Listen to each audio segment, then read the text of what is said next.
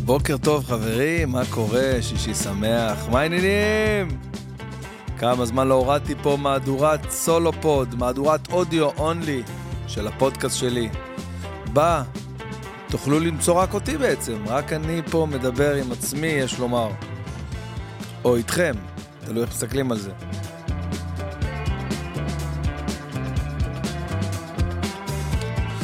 ימים מטורפים, מאוד מרגשים, מאוד משמחים בחיי. מי שעוקב יודע, אני מקבל המון הודעות מהמון מכם. מרגש מאוד, משמח מאוד. וואלה, אני לא מאמין שהגיע 4 לאוגוסט. 4 לאוגוסט, 23. Who would believe? טוב, מהדורת אודיו אונלי, הסולופוד של בן ברוך, למי שחדש לדבר הזה, כי אני מגלה כל פעם שאני נחשף לעוד ועוד ועוד אנשים שלא יודעים, לא מכירים, לא שמעו, לא יודעים שאני עושה סטנדאפ, לא יודעים שיש לי פודקאסט.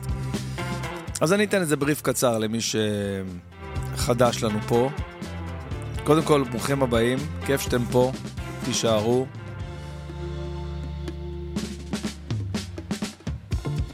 יש דיבור שדווקא די מגניב, אני עוד הפעם, אני כל פעם, כל פרק שאני מוציא, אני פשוט נגנב מהכמות של ההזנה לי, פשוט מדבר, זה לא שהבאתי איזה אורח עכשיו, אני יכול להבין אם הבאתי עכשיו את אירן זרחוביץ', אוקיי, ואנשים נכנסים ומקשיבים, או אם הבאתי את אסף גרנית, או את יוסף חדד, או את אמיר חצרוני, שלא נדע, אני יכול להבין שאנשים נכנסים, אבל שאני סתם יושב פה בשישי בבוקר, באולפן שלי ביפו, אני מרגיש בגלגלת שאני אומר, באולפן שלי ביפו.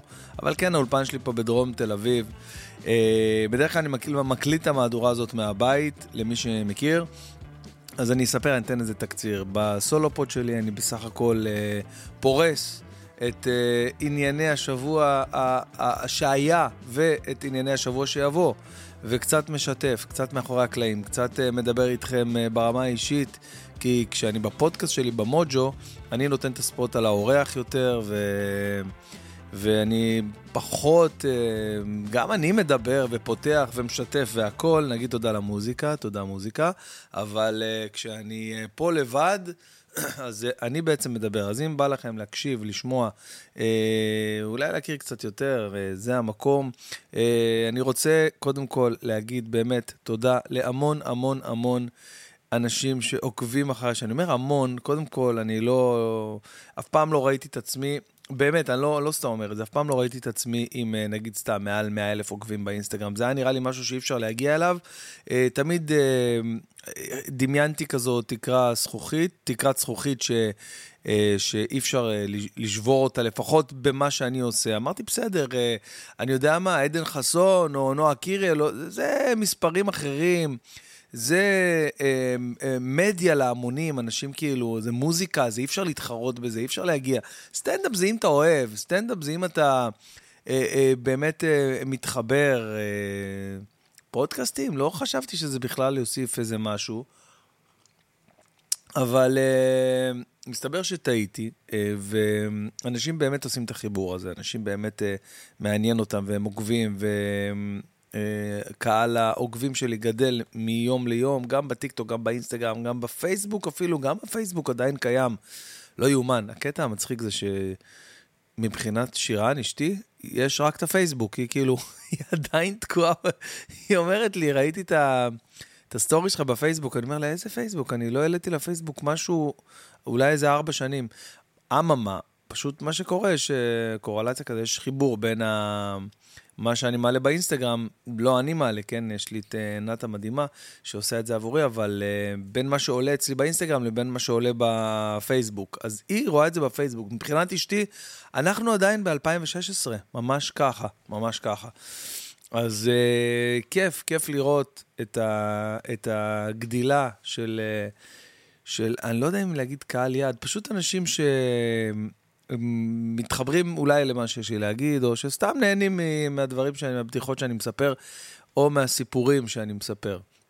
הייתי רוצה לפתוח את המהדורה הזאת עם הפרק שעלה אתמול במוג'ו, הוא עוד לא עלה בספוטיפיי, למי שצורך ומאזין לפודקאסטים שלי בספוטיפיי, אז הוא יעלה ביום ראשון לספוטיפיי, תמיד שואלים מתי זה עולה ולמה זה לא עולה ביחד, אז יש סיבה הגיונית למה זה עולה קודם ביוטיוב, ואחרי זה בספוטיפיי. אני משקיע פה המון המון משאבים, מאמצים, כסף, זמן, מחשבה, וטכנולוגיה בצילום הפודקאסט שלי. הפודקאסט שלי באמת אחד המושקעים, אם לא אהב, ומצולם, מושקע ברמות, את זה אני לא צריך להגיד, זה כולם כבר יודעים ומכירים, בגלל זה אני רוצה לתת לו את הבמה ביוטיוב לכמה ימים, ואז אני כמובן מעלה כל פרק אחרי זה לספוטיפיי.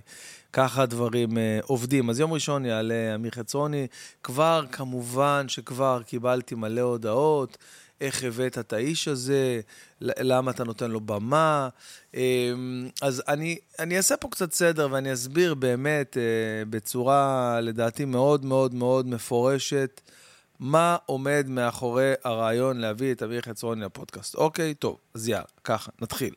אמיר חצרוני, קודם כל, מבחינתי, הוא, לא יודע, הוא דמות תקשורת, טלוויזיה ומדיה, לא יודעת כמה טלוויזיה, אבל כאילו קומית מאוד, קריקטוריסטית בעיניי, ואני לא באמת מאמין לכל מה שהוא אומר, שזה מגיע עם מקום מסוים. אני בסך הכל חושב שהוא פרופסור משוגע לתקשורת, שסלל על עצמו דרך לתקשורת, הוא אוהב את זה, ומי שמקשיב לפרק איתו גם באמת מבין את זה איפשהו שם בסוף.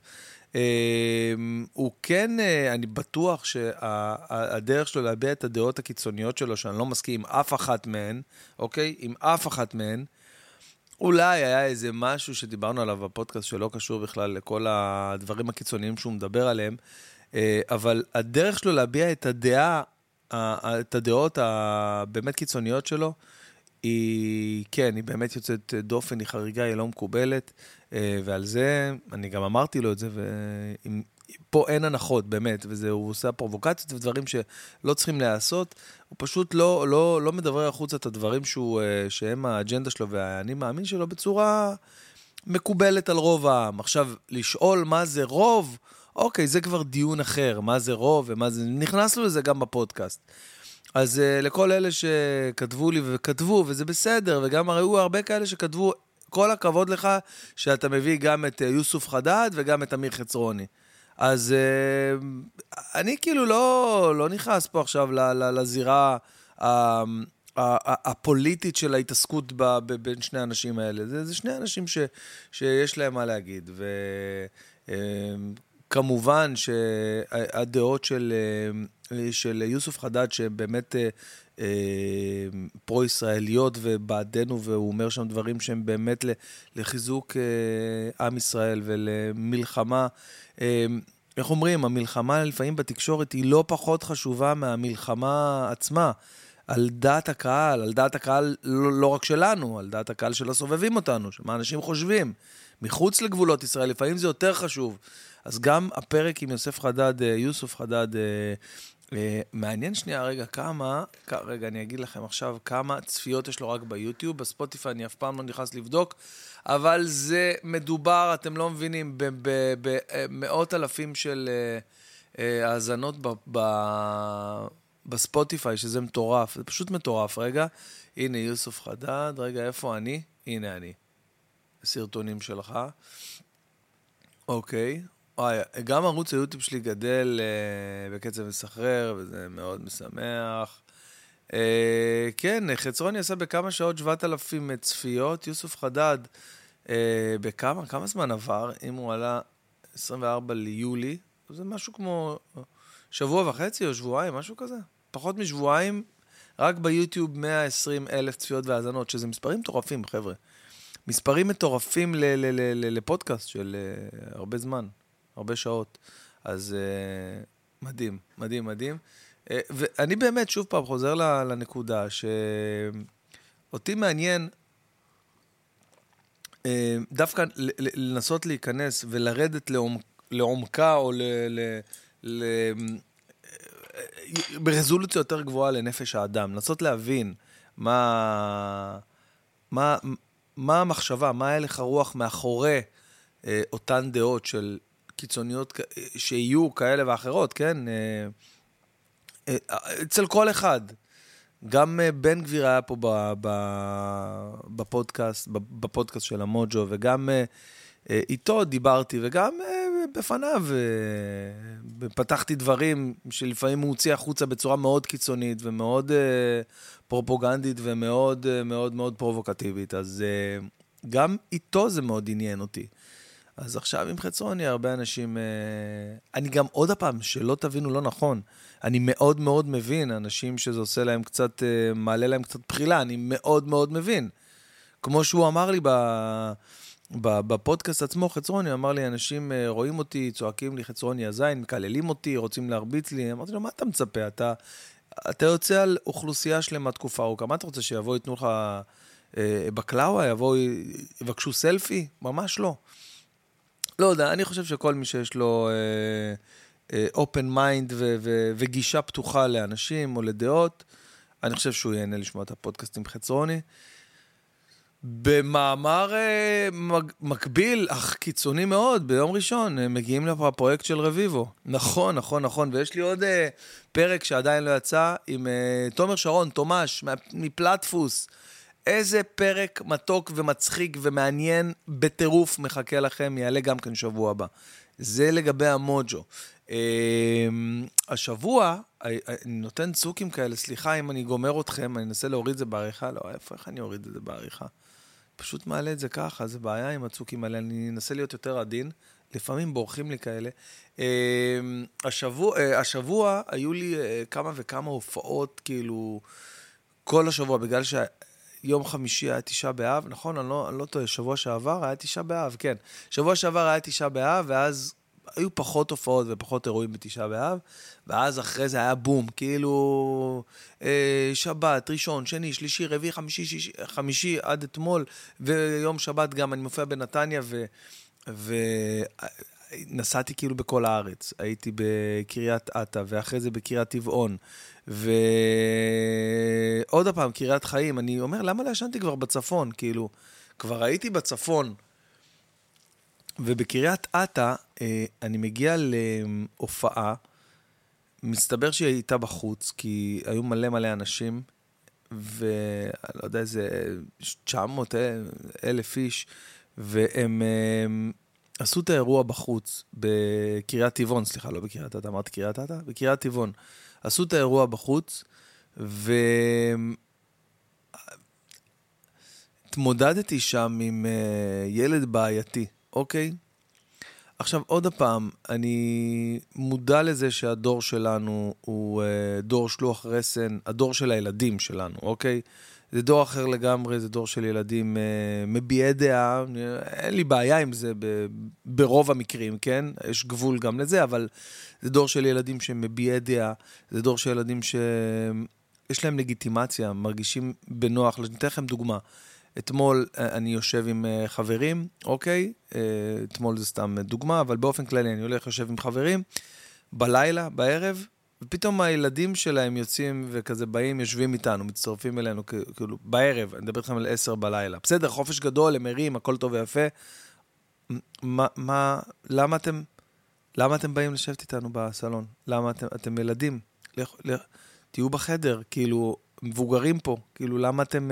עכשיו, אתה מצדך, לא נעים לך להגיד להם, לכו מפה. זה לא לגיטימי, כן? אבל... זה המצב, אנשים כאילו מרגישים, ילדים מרגישים היום בנוח הרבה יותר ממה שהם אמורים וממה שהיה מקובל אי אז. אז זו בעיה בעיניי, כאילו אני...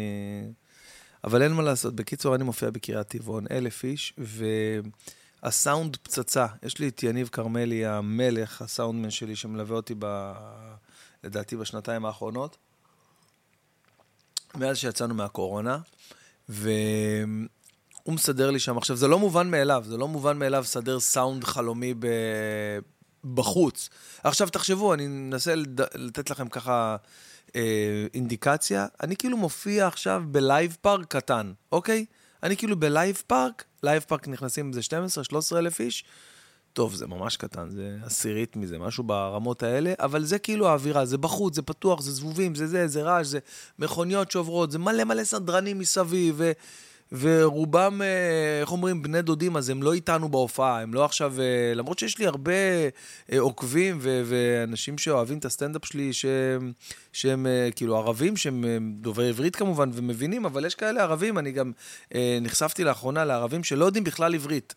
אני גדלתי הרבה שנים עם ערבים פה במכבי יפו, ואני מבחינתי, כל מישהו ערבי שגר בישראל יודע עברית טוב, אבל יש כאלה שלא.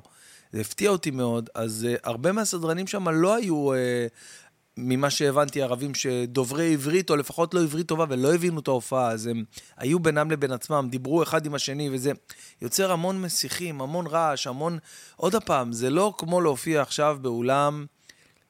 היכל תרבות של 400 איש, שכולם יושבים, ויש שקט ויש הקשבה, זה בחוץ, זה פודטראק שמוכר המבורגר, זה בלגן אטומי, אבל אלה ההופעות של הקיץ, ואני חושב שיש בזה גם משהו קצת חלומי. כשהתחלתי להופיע, אני כן חלמתי על ביג וניוז כאלה, הופעות כאילו גדולות של בחוץ כזה, אתם יודעים, כאילו הופעות של כמו פסטיבלים, אתם מבינים, כאילו כמו קונצרטים של הופעות, מכירים את ההופעות המטורפות האלה שיש להם בארצות הברית באור יום, כאילו איזה פארק כזה עם 50,000 איש באור יום, להקה מנגנת, מטורף. במאמר מוסגר, פוסט מלון הוציא אלבום חדש שנקרא אוסטין, מומלץ, האיש הזה לא מפסיק לייצר תוכן מוזיקה מטורף, אין דברים כאלה, וואו, איפה היינו? בקיצור, אני בקריית טבעון מופיע ונהנה מההופעה מלבד ילד אחד בן 13 שנים ילד אחד בן 13 שיושב בשורה הראשונה עם עוד חבר שלו, וכל מילה שאני אומר הוא אומר משהו אחרי זה, כאילו נגיד סתם כמו תכלס, וואלה, כן, אני כאן, אני זה, עכשיו הוא שורה ראשונה, עכשיו הוא באמת מוציא אותי מריכוז, אוקיי? עכשיו, אני הנחתי שהוא יושב שם ליד הורים שלו, או מבוגר אחראי שיכול זה, ואז אמרתי בנחמדות, מי עם הילד הזה, מי אחראי עליו, ואף אחד לא מגיב, הוא כאילו הגיע לשם לבד, אוקיי? והוא ממשיך, כל מה שאני אומר, הוא כאילו ממש מפריע לי. עכשיו, אם מישהו מבוגר מפריע לך, הקלר, מה שנקרא, באמצע ההופעה וזה, אז בסדר, יש דרכים לטפל בזה, אוקיי? יש דרכים קצת להסתלבט עליו, קצת, איך אומרים, לנסות בצורה קומית, לגרום לו להבין שזה לא לעניין, ואני לא דוגל בירידות, אני לא מאמין בזה, זה גם לא, איך אומרים, הפורטה שלי בכלל, אבל... ופשוט זה מגיע ממקום שאני מפחד להעליב באמת מישהו שמגיע ובסך הכל רוצה קצת, לא יודע, לזרוק איזה מילה וזה, אז אני מאוד מאוד עדין, אבל עם ילד, אתה לא יודע מה הגבולות, מה אני אגיד לו עכשיו, אני אסתלבט עליו, אז אני שואל אותו בנחמדות, איך קוראים לך וזה, רק אם אפשר, זה מפריע לי, בסדר? אתה יודע, אני לא טלוויזיה, אני שומע מה שאתה אומר וזה מוציא אותי מריקוד, באמת, אמרתי לו ככה, שתק לאיזה דקה, ואז עוד הפעם, המשיך, יציאות, כל דבר שאני אומר, אני, כל מה שאני שואל, יש פה, והוא מוציא אותי מריכוז, ואני אומר, בונה, איזה בסה, יש פה איזה 1,000 איש, ואני, מה זה נהנה? כולם איתי, כולם מקשיבים, הסאונד פצצה, רק הילד הזה מעצבן אותי, ואני כאילו, אמרתי לו, ילד, כאילו, די, תלך, או שאתה מפסיק, או שאני מעיף אותך, כאילו, אחורה, אתה עדיין יכול להישאר פה, אבל למה אתה שורה ראשונה? כאילו, אמרתי לו כבר ברמה שזה כבר עצבן אותי, כן, הבאתי שם כמה פאנצ'ים על זה, זה לא היה כאילו כזה כמו שאתם שומעים עכשיו, זה היה מצחיק, אבל אחר כך הוא שתק, אבל מה? היה לו איזה בקבוק פלסטיק ליד הרגל, והוא פשוט דרך עליו ועשה רעש עם הבקבוק פלסטיק, במהלך 3 דקות, עד שאמרתי להם, פשוט תוציאו אותו בבקשה, חבר'ה, תוציאו אותו, אני לא יכול, ונאלצתי להוציא אותו, ובאמת העבירו אותו כמה שורות מאחורה, ומאותו רגע פשוט פרחתי, פשוט נהניתי מההופעה, ועשיתי הרבה יותר מהזמן שהייתי אמור לעשות שם, בגלל ילד אחד שהפריע, ועכשיו אני חושב על זה, אני אומר, בונה, כאילו, אני לא בא בטענות אל הילד, כאילו, ככה חינכו אותו, זה מה שהוא למד, אם היו מחנכים אותו, משקיעים טיפה יותר בחינוך, משקיעים טיפה יותר לא יודע, בכבוד הזולת, בכבוד האומן, לא יודע, בכבוד המבוגר, בן אדם מבוגר, אנחנו היינו מעזים לדבר, להרעיש, לדרוך על בקבוק פלסטיק שעושה רעשים, כשמישהו מבוגר מדבר, סתם מדבר, בסלון של הבית, שלא לומר מופיע, מה זה? איך זה יכול להיות? אני נגנב מזה. וכל הרעש הזה וכל ההיפראקטיביות שיש לדור הזה, ואני רואה את זה, אני רואה את זה גם על הילדים שלי, גם הבנות שלי, כל המשחקי מחשב, התוכן שדוחפים להם למוח 24 שעות, זה פשוט, אין, אי אפשר אחרת. בא לי עכשיו לעצור את הפודקאסט, להתקשר לאשתי, להגיד לה, תגידי להם שירדו מהמחשב עכשיו, שאף אחד לא יהיה למחשב. הם על המחשב כל הזמן, מאז שהם קמים. זה משגע אותי. אז מבין כל ההופעות שהיו לי, הנה, אני נכנס עכשיו, הנה, סירי עוד הפעם רוצה להתערב, אני לא יודע מה אמרתי שזה מאיר את סירי, אבל שנייה רגע, אני רוצה סתם ללכת לראות מה היה לי, היה לי את, לוד בהיכל התרבות, וואו, גם בלוד היה מדהים, וואו, בלוד הייתה הופעה, טוב, זה היכל תרבות של איזה 600 איש, אבל...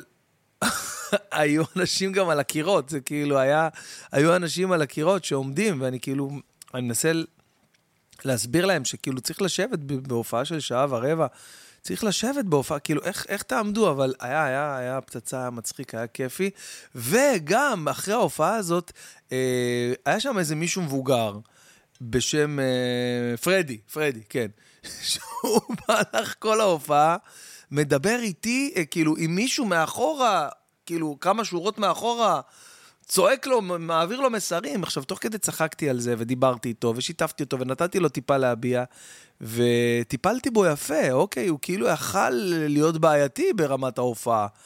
ואגב, הבנתי שכמה ימים לפני, כמה חודש לפני זה, ליטל שוורץ הופיע, והייתה לה בעיה מאוד קשה להתנהל עם אותו פרדי. אז מבוגר אפשר להתנהל איתו והכל, וזה כאילו הצחיק אותי הקטע הזה שהוא פשוט דיבר על תגיד לו מה אתה חושב על הרפורמה, בתוך כדי ההופעה אנשים מדברים פשוט הזוי. אחר כך הופעתי וואו, גם זה היה הופעה מטורפת, ענקית, איפה זה היה? מתגייסים, למה לא רשום לי איתכם? מרכז הכנסים?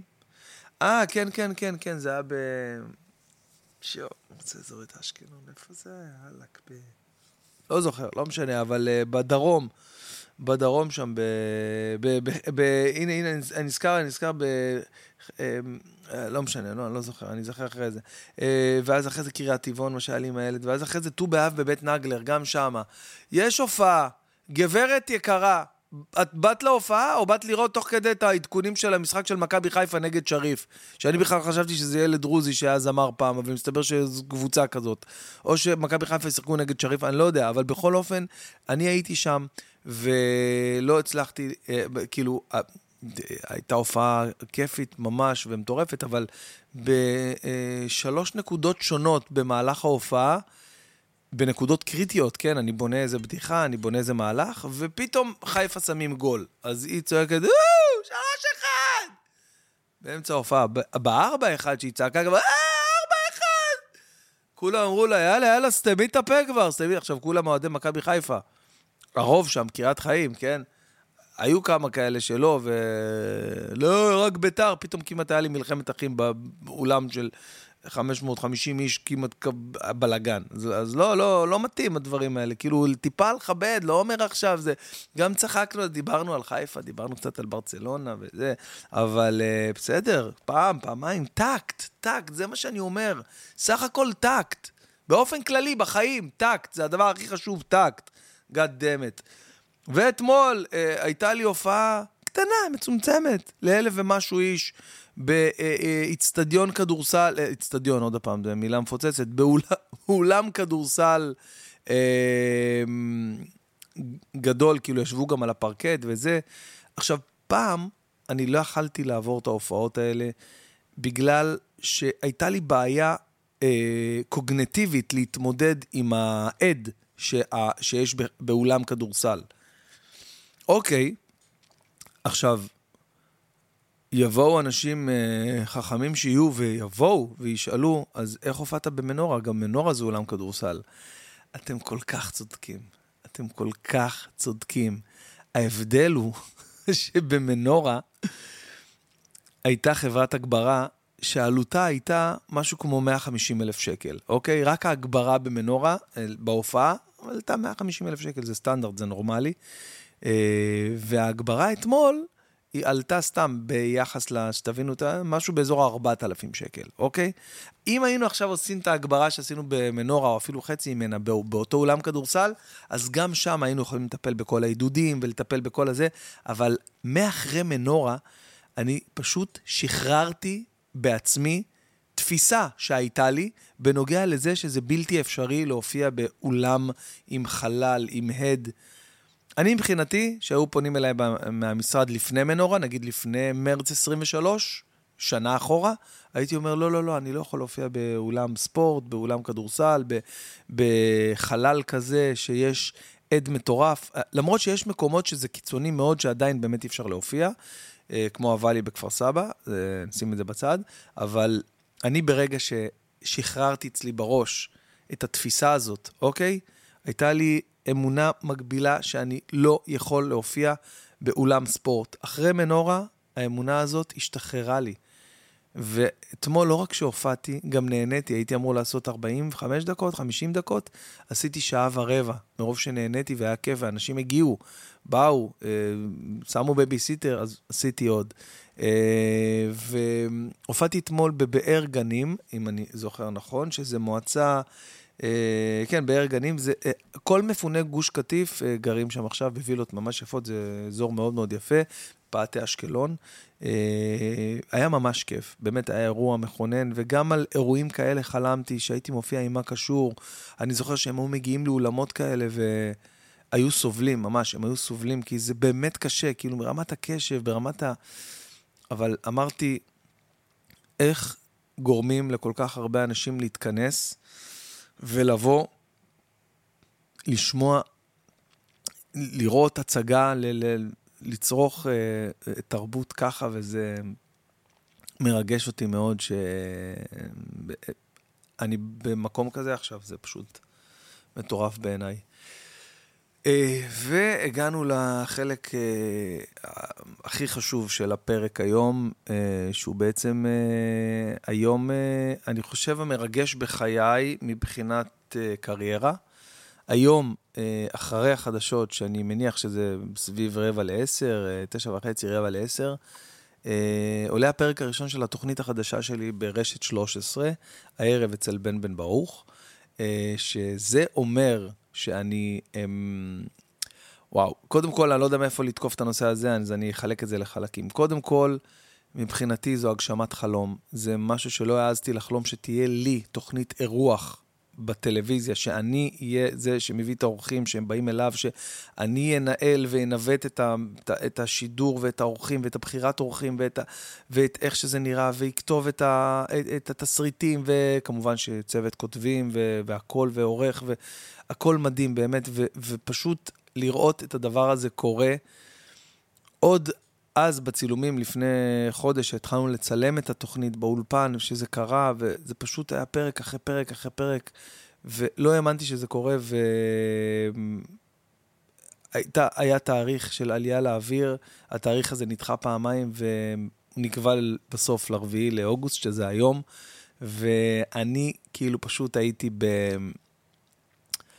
אני אפילו לא יודע לתאר את ההרגשה, את ההתרגשות, לא יודע, את הדריכות, את הלחץ, אני לא יודע לתאר את ההרגשה, אבל זו הייתה הרגשה, ועדיין, כן, שלא חוויתי בחיים, אפילו לא לפני מנורה, אוקיי? אני זוכר שלפני מנורה, של 7,000 איש עכשיו במנורה, ואם בכלל אפשר להופיע במנורה, סטנדאפ 360, אף אחד לא עשה את זה לפניי, אני הראשון שקופץ לבריכה הזאת, ועושה 360 במנורה, זה...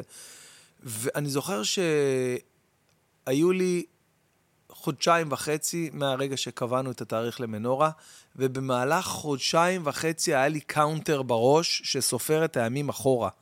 1.5 חודשים אני סופר את הימים אחורה, יום אחרי יום אחרי יום אחרי יום, וברגע שנגמר מנורה, אז פתאום משתחרר לי המון, המון, המון ספייס במוח, המון זיכרון.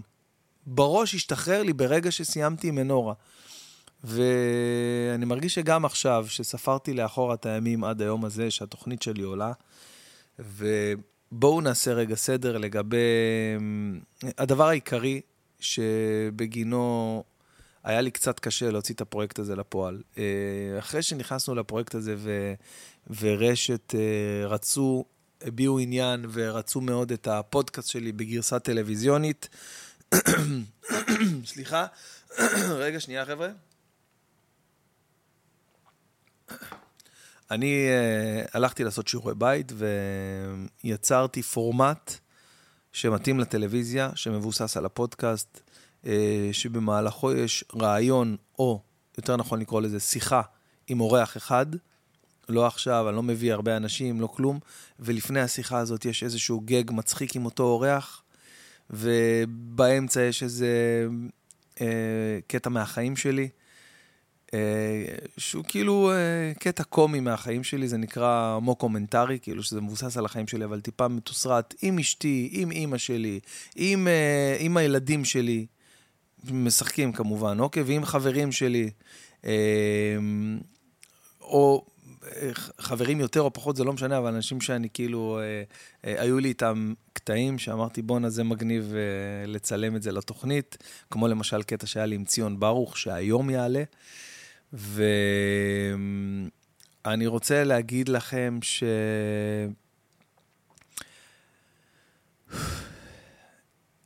זה באמת מרגש אותי, אבל אחרי שהגעתי לרשת עם הפורמט הזה, ועשינו להם פיץ', אני ובני מנשה, לסמנכ"ל רשת, מאיר קוטלר ולכל מקבלי ההחלטות שם, הם פשוט עפו על זה. כמובן שהם ראו גם את המספרים, את הצפיות של הפודקאסט, וכל הדבר הזה יצא החוצה, אבל הם פשוט עפו על זה, ופשוט אמרו יאללה, אנחנו עושים את זה, נכנסים לזה, נכנסנו לפיתוח, 4 חודשים של פיתוח.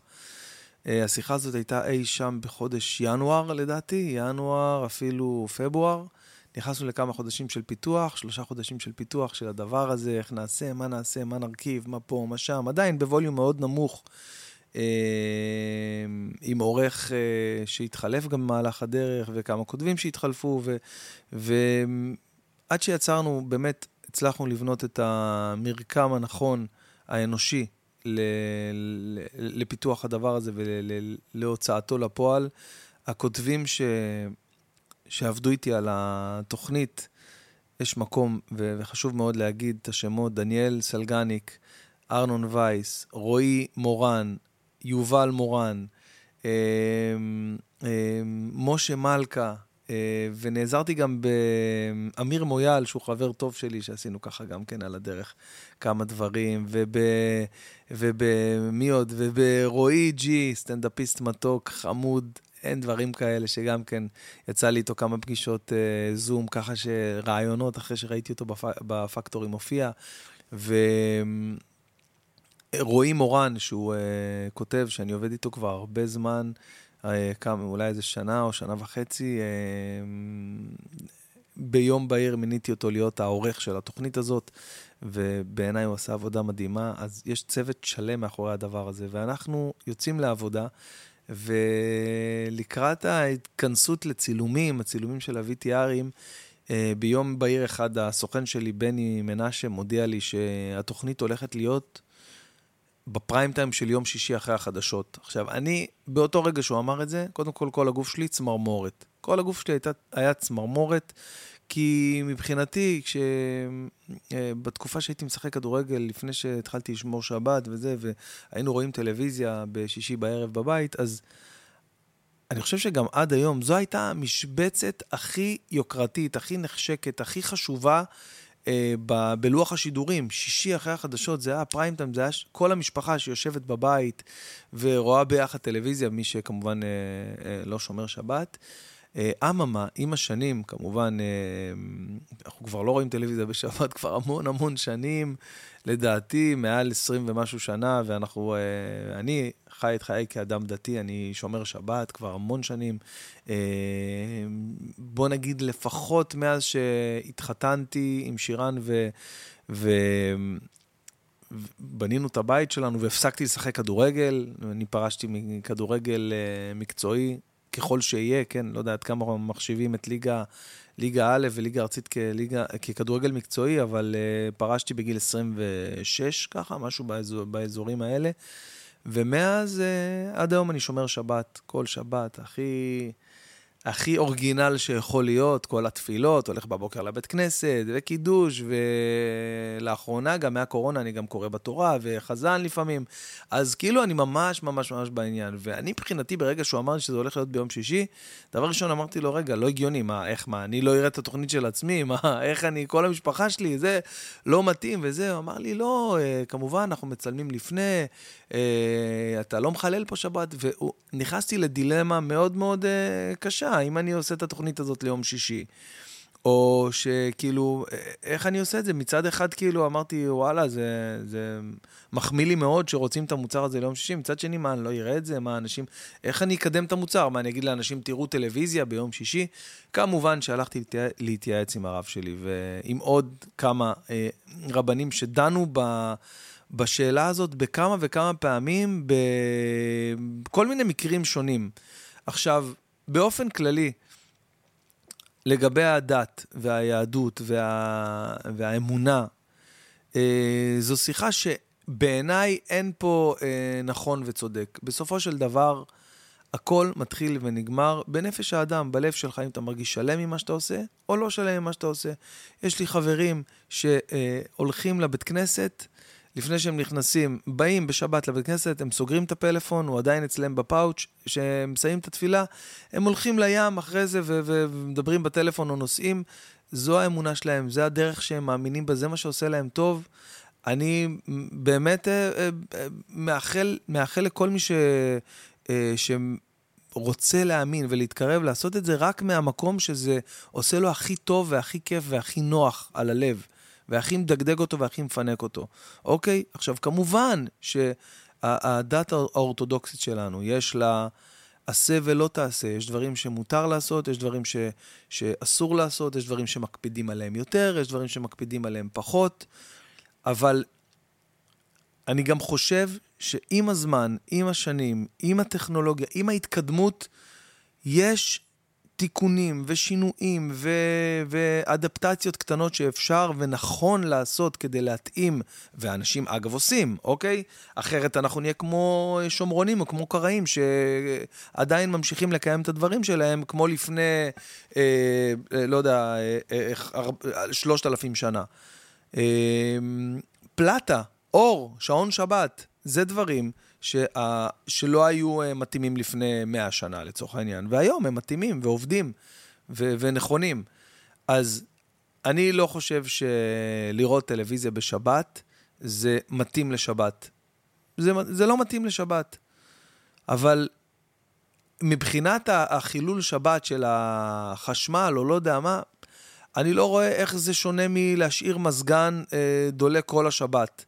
אני כאילו, מבחינת החשמל, מבחינת הבידור, האנטרטיימנט, זה שזה לא מתאים לשבת, חד משמעי, בגלל זה אנחנו גם לא נראה טלוויזיה בשבת אף פעם, כי זה לא נכון, זה לא מתאים לשבת, להפך, בעיניי השבת נוצרה בשביל שיהיה לך יום אחד, לפחות יום אחד, אי של שפיות אחד בשבוע, שאתה רגוע בו, שלב בו, לא מעמיס תוכן, על המוח שלך, אתה יכול להעמיס תוכן בדרכים אחרות, וזה גם מעולה, זה גם טוב, תקרא, תעשה דברים שמתאימים.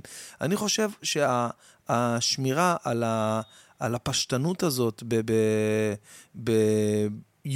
יום אחד בשבוע, שמירה על המינימליסטיות הזאת, על האי-טכנולוגיה, לא יודע איך להגדיר את זה, כאילו, אני חושב שיש בזה משהו שהוא מאוד מאוד מאוד מאוד עוצמתי וחזק ומרווח, נותן טיפה מיינד ספייס, כאילו זה משהו שהוא מאוד מאוד חשוב. אז בעיניי לראות טלוויזיה בשבת, זה לא שייך, זה לא נכון, זה לא מתאים. להגיד לכם שזה לא כיף? לא יודע. זה משהו שהוא מאוד מאוד מאוד יש אנשים שגם מסתכלים על זה ככה, כאילו אנחנו בשבת, כל המשפחה בשישי, כל המשפחה יושבים ורואים טלוויזיה בשבת, וזה מגבש בינינו. אנחנו בשבת, יושבים סביב שולחן שבת, 3-4 שעות, לא רק אוכלים, יושבים, מדברים, שרים, צוחקים, משחקים, רמי, טקי, זה השבת שלנו, ככה אנחנו אוהבים, ככה אנחנו... יש אנשים שלראות טלוויזיה בשבת, עושה להם טוב. עכשיו, האנשים האלה, גם הם אחים שלי, הם אולי לא מאמינים שצריך לשמור שבת כמו שאני מאמין, וזה בסדר, סבבה, לבריאות, תעשו מה שאתם רוצים. כל עוד אני לא חיללתי שבת בשביל לייצר עבורך את התוכן הזה, אוקיי? אני לא חיללתי שבת, אני צילמתי את התוכנית לפני, את כל התוכנית צילמנו לפני, והקפדנו שיהיה רשום בגדול, צולם ביום חול, וגם שחוזרים מהפרסומות, שיהיה כתוב ומופיע שם, צולם ביום חול. אני חושב שלהפך, יש בזה יותר קידוש השם, שיש תוכנית שרואים אותה ביום שישי, אבל מי שעשה אותה שומר שבת, והוא לא רואה את התוכנית של עצמו, וכך גם בעצם התשובות שקיבלתי מהאנשים, מהרבנים שהתייעצתי איתם, ושאלתי מה לעשות, אמרו לי קודם כל מה שאתה מרגיש, כמובן שיש עם זה איזושהי בעייתיות, שאתה כביכול מוביל תוכנית שהיא משודרת בשבת. השאלה הראשונה ששאלו אותי, האם זה יועד ליום שישי אחרי החדשות? והתשובה היא לא, התוכנית הזאת הייתה יכולה להיות, וגם עדיין יכולה להיות בכל יום בשבוע, אתם יודעים, לפעמים הלוח שידורים משתנה, פתאום תוכנית שהייתה בשני עוברת לרביעי, תוכנית של שישי עוברת לשלישי, והתוכנית שלי אין לה שום תלות, שום קשר לזה שהיא ביום שישי אחרי החדשות. היא תוכנית שיכולה להיות בכל יום בשבוע, מוצאי שבת, ראשון, רביעי, לא משנה. ובגלל זה, זו התשובה שקיבלתי, שאמרו לי, אחד האנשים שאני, לא חשוב עכשיו שמות, אני רוצה להביך אותו, אחד האנשים החכמים, איש דתי, אחד האנשים החכמים והמבריקים שאני מכיר בחיי, אמר לי את זה בצורה מאוד מאוד פשוטה, הוא אמר לי, תגיד, הפודקאסט שאתה עושה ביוטיוב, יש לך דרך למנוע מאנשים לראות את זה ביום שבת, ביום שבת או בשישי בערב? אמרתי לו, לא, ויותר מזה, אני כל מוצאי שבת שאני פותח את הטלפון, אני מקבל עשרות הודעות מאנשים שאמרו לי, איזה כיף היה לי בשבת, הספקתי לראות גם את יוסף חדד, גם את אירן זרחוביץ', גם את יובל המבולבל, גם את אסף גרנית, עושים חריש על כל הפודקאסט שלי בשבת. נו, מה, אני יכול למנוע את זה? אם זה עושה לך עונג שבת ונחת ואתה נהנה מזה, לבריאות, אח שלי, כל אחד יעשה מה שהוא חושב לנכון. אני לא יכול לכפות, אני לא יכול לכפות על אף אחד לשמור שבת, כי אני חושב שזה הדבר הכי כיפי והכי נכון לעשות. לא יכול לכפות על אף אחד, ולא רוצה גם לכפות, ואני לא חושב שאף אחד צריך לנסות, לגרום לך להיות כמוהו. אחי, מה אתה עושה? מה פתאום? זה לא, זה קידוש... לא, אחי, תעשה מה שאתה מבין, מה שאתה רוצה, הכל טוב. החיים מתקדמים והם דינמיים, ואין זמן לבזבז בחיים האלה על עצבים ועל לנסות לגרום לאנשים לחשוב או להתנהג כמוך. זו דעתי, זה מה שאני חושב, ולכן עשיתי שקלול של כל המחשבות האלה, וכל הדעות, וכל ההתייעצויות שהיו לי, ואמרתי, אוקיי, כל עוד אני יודע שאני לא חיללתי שבת כדי לייצר את התוכן הזה, כל עוד אני יודע שאנשים בבית שיושבים ורואים את זה, יודעים שזה צולם ביום חול, ולא עשינו את זה בשישי חס וחלילה, וזה כתוב בגדול, אז אני שלם עם זה, ומי שכבר רואה טלוויזיה ביום לא מאמין שמישהו עכשיו שומר שבת עם פאות, אני חייב לראות את התוכנית של בן ברוך, אין, אני חייב לחלל שבת, אני לא מאמין שיהיה אחד כזה, להפך. הדיבורים שדיברנו שם, על שבת, על תפילין, על קידוש השם גדול שעשינו שם, אני חושב שזה משהו שהוא דווקא כן נכון מאוד להגיע לאנשים האלה שכן רואים טלוויזיה ביום שבת. אני, הייתה לי איזה שאלה לגבי, מישהו אמר לי, גם אורי זוהר, התוכנית שלו, תוכנית הרוח, היא הייתה גם, אני חייב לבדוק את זה, אורי זוהר, שישי, בערב, אני חושב שגם לאורי זוהר הייתה תוכנית, שגם היו לה שידורים גם ביום שישי, אם אני לא טועה, והוא היה איזה שאלה עם זה, או שאני טועה, לא יודע, אני צריך לבדוק את זה, אני לא רוצה להגיד סתם, אבל מישהו אמר לי, אחי, גם אורי זוהר עשה תוכנית וזה, אוקיי, לא חשוב, אני אבדוק את הסיפור הזה, לא רוצה להגיד דברים שאני לא בטוח לגביהם. בכל אופן, אז אני בכל אופן מאוד מאוד מתרגש, ומי שעושה לו טוב והוא רואה טלוויזיה בערב שישי, אז אני מודיע לכם שהתוכנית שלי היום אחרי החדשות, שישי בערב אחרי החדשות, עד להודעה חדשה. נראה מתי זה, אם תהיה הודעה חדשה. עוד דבר שמאוד מאוד מאוד משמח אותי, אגב, בפרק של היום, הפרק הראשון הוא עם נסרין, אוקיי? אז ערכתי את נסרין והיה פרק באמת באמת באמת מעניין מאוד ומאוד מצחיק בעיניי גם. עוד דבר שקורה ממש בקרוב, וואי, זה נהיה בקרוב, אני לא מאמין שזה נהיה בקרוב, כי כשסגרנו את הסיבוב ההופעות הזה, אז זה היה ממש, כמה, 4 חודשים לפני, ואמרתי, וואי, יש עוד זמן, 5 חודשים. אבל לא, חברים, באוקטובר הקרוב אני מגיע לסיבוב הופעות בארצות הברית, ניו יורק, מיימי, לוס אנג'לס, רגע, נגיד את זה לפי הסדר, מיימי, ניו יורק, טורונטו, לס וגאס, סן פרנסיסקו, לוס אנג'לס וסן פרנסיסקו. אוקיי, זה הסדר של ההופעות שאני מגיע. החל מה-12 לאוקטובר, כמובן, לינק לכל הכרטיסים. אם יש לכם מישהו בארצות הברית שמחכה לראות הופעה שלי וזה, תגידו לו, אני מגיע ב-12 לאוקטובר למיימי, ב-15 לאוקטובר לניו יורק, ב-17 לאוקטובר לטורונטו, ב-18 לאוקטובר ללאס וגאס, וב-18, ב-22 לדעתי, יש לי הופעה יום אחרי יום אחרי יום אחרי יום, ב-22 אני מופיע בלוס אנג'לס, סליחה, כן, ב-21 אני מופיע בלוס אנג'לס, וב-22 אני מופיע בסן פרנסיסקו. זה מאוד מאוד צפוף וקרוב אחד לשני, אבל זה סיבוב הופעות שאני הולך לעשות באוקטובר הקרוב. עוד דבר גדול ומטורף שקורה איתי בחיי עכשיו, זה שאני עובר דירה, ממש בקרוב. הבית שלי לקראת סיום השיפוצים, אני רוצה להגיד תודה רבה מכל הלב לאדריכלית המדהימה שעיצבה לי את הבית מאפס, אדריכלית פנים וחוץ, טלי טנג'י המלכה, באמת, תקשיבו, אני חייב להודות שבהתחלה, כאילו, אני אפילו, אני מבייש להגיד את זה, אבל קצת זלזלתי, אוקיי, קצת זלזלתי, אמרתי לאשתי, עזבי, נו, בחייך, מה אנחנו זה, מה פה, מה שם, בואי ניקח איזה אדריכל, זה כאילו, היא פשוט חברה של אשתי, ואני לא הבנתי שזה כאילו מגיע ממקום שהיא קודם כל כל כך מקצועית, ואז פתאום גיליתי את רמות המקצועיות של הבחורה הזאת, שעשתה לנו תוכניות, תוך שבוע העמידה לנו תוכניות לבית מטורף, והיא שמה עם הקבלן, עם איציק עובד, הקבלן המדהים, מדהים, מדהים, מדהים, שמצאתי, חבר'ה, מי שצריך, באמת, זה לא בקטע של פרסומת, כמו בקטע של המלצה, שמצאתי בן אדם, שאתם יודעים, זה אחד התחומים הכי מפחידים שיש לאנשים שנכנסים לשיפוץ. אם אתם בדרך לשיפוץ, אוקיי, תשלחו לי הודעה באינסטגרם, אני אתן לכם איש קשר של קבלן, אתם תברכו אותי כל החיים, אני לא צוחק איתכם, אתם תברכו אותי כל החיים, כי הבן אדם הזה, בניגוד לכל הסיפורים, על קבלנים שבורחים, ומעלים את המחיר, ולא מספיקים את העבודה, ועושים טעויות, אין דברים כאלה. אז אני רוצה להגיד תודה לאיציק עובד, הקבלן האלוף, שאומנות, איך הוא נקרא? איציק עובד, אומנות הבנייה, יש לו שם כזה יפה. בוא נראה רגע בטלפון אצלי. איציק אומנות, אני מדבר איתו 15 פעם ביום, איזה תותח, הוא בעלת עכשיו. איציק ימלך, אוהב אותך, וגם טלי טנג'י, המלכה האדריכלית על, שעיצבה ובנתה לנו את הבית מאפס על הניירות, ואיציק הוריד את זה לבטונדות, ללבנים.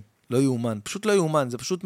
אני כל בוקר בחודשיים האחרונים פותח את הבוקר, תקשיבו, זה מטורף, אני כל בוקר בחודשיים האחרונים פותח את הבוקר, בקפה שבאסם המלך מכין לי, בדירה שם, עכשיו תקשיבו, הם שם מ-6 בבוקר, אני מגיע אליהם באיזה 8, 8 וחצי, זה כבר חצי יום אצלם עבר, מכין לי קפה, ואני ככה עובר, כל יום רואה עוד קצת ועוד משהו, והוא אומר לי, בוא תראה איזה יופי האמבטיה של ההורים, החדר החצה של ההורים, בוא תראה איזה יופי החדר החצה של ההורים, בוא תראה בחוץ, בגינה, בוא תראה איזה יופי, מה בניתי לך שם, איזה יופי, במחסן, תראה את המחסן, תראה, כל יום קצת, כל יום קצת, שמצטבר להרבה, במהירות צי, אין דברים כאלה. לפני 3 שבועות, מה אנחנו? אני אגיד לכם בדיוק מה התאריך היום, הרביעי, אני אגיד לכם בדיוק, אני חייב להגיד לכם מתי זה היה. אתם יודעים מה? בדיוק לפני חודש. הנה, בואו נראה מתי יום צילום אחרון היה שם. יום צילום אחרון, 5 VTRים, פודקאסט, צילום אחרון, סטנד ביי. וואלה, הנה חוץ אחרון. חוץ אחרון, ב-6 ליולי. ב-6 ליולי, אנחנו היום ב-4 לאוגוסט, לפני חודש. אם אני מראה לכם תמונה של הבית שלי לפני חודש, כל מי שהיה בבית, שאמרתי לו שאני נכנס הביתה עוד חודש, אמר לי, תקשיב, אתה חי בסרט, אתה בהזיה. בראשם, ארז בן ארוש, המפיק של התוכנית שלי, של הערב אצל בן ברוך. כל בוקר אני שולח, זה פיפי, כל בוקר אני שולח לו תמונות. אני שלח לו תמונות וסרטונים מהבית, הוא אומר לי, אחי, אתה חי בסרט, אתה חי בסרט, חצי שנה מינימום. אני אומר לו, אחי, ב-15 לאוגוסט אני נכנס לבית, חצי שנה מינימום, הכל. איזה מצחיק. אז בסוף אני צדקתי, אנחנו עוד שבוע, שבועיים עוברים דירה, ומאוד מאוד מאוד מאוד מאוד מתרגשים מהדבר הזה, ולו, בגלל העובדה שסוף סוף קנינו בית, סוף סוף אחרי 12 שנה של עבודה קשה, נכון, השקעתי המון והקרבתי המון, בשביל הסטנדאפ בסוף זה השתלם, וקניתי בית, ואנחנו נכנסים אליו, בנינו אותו מאפס, אוקיי, כאילו, קנינו בית ופשוט שיטחנו אותו, פנטהאוס כאילו, ופשוט שיטחנו אותו ובנינו מאפס, אז מטורף בעיניי מה שקורה, ומאוד מאוד מתרגש מהדבר הזה, אז אתם יכולים להבין, כאילו, אשתי אומרת לי, שירן אומרת לי, איך, מה קרה קמת היום ב7? חזרתי אתמול מההופעה, מאשקלון, חזרתי באיזה 1:30 בלילה, התעוררתי ב7, אמרת לי, מה קרה קמת ב7? אמרתי, לא יודע, אני לא יכול לישון, אני בטירוף, אני פשוט בטירוף. ככה זה, אני באמת בטירוף, אני באמת מתרגש מכל מה שקורה, ושרק ימשיך, ושרק יקרה, ושרק יהיה ככה. רוצה לשלוח איחולי החלמה מהירה לגיא אוכמן, חבר שלי היקר והאהוב והתותח. תרגיש טוב, אח שלי, קטן עליך. אתה מאחורי זה כבר, אוהב אותך מאוד. טוב, עברנו על הכל, דיברנו על הכל. סליחה, מה אני אעשה? חבר'ה, זה בוקר. כן, רגע, שנייה, בוא נגיד דברים שיש לנו עכשיו על הפרק, פודקאסטים על הפרק. אז כמו שאמרתי, הפרויקט של רביבו יום ראשון,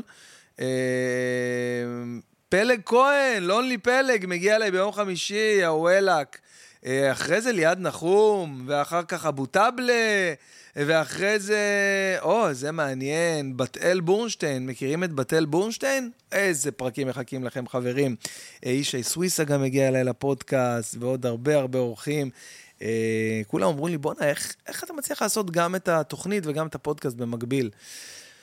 אני אומר להם, ברגע שאתה עושה מה שאתה אוהב, אתה לא עובד יום אחד בחיים, אז אני מאוד אוהב את זה, מאוד נהנה מזה, תודה רבה לכם שאתם עוקבים, תודה שהייתם איתי במשדר המרגש הזה של הפודקאסט שלי, של מהדורת הסולופוד שלי, ליום שישי, 4 לאוגוסט. מאחל לכם כל טוב שבעולם, והלוואי שנשאר אוהבים ומאוחדים כעם וכבני אדם, ותמיד נראה את הצד הטוב של האנשים שמולנו. אני הייתי בן ברוך, שיהיה לכם אחלה של סוף שבוע, שבת שלום.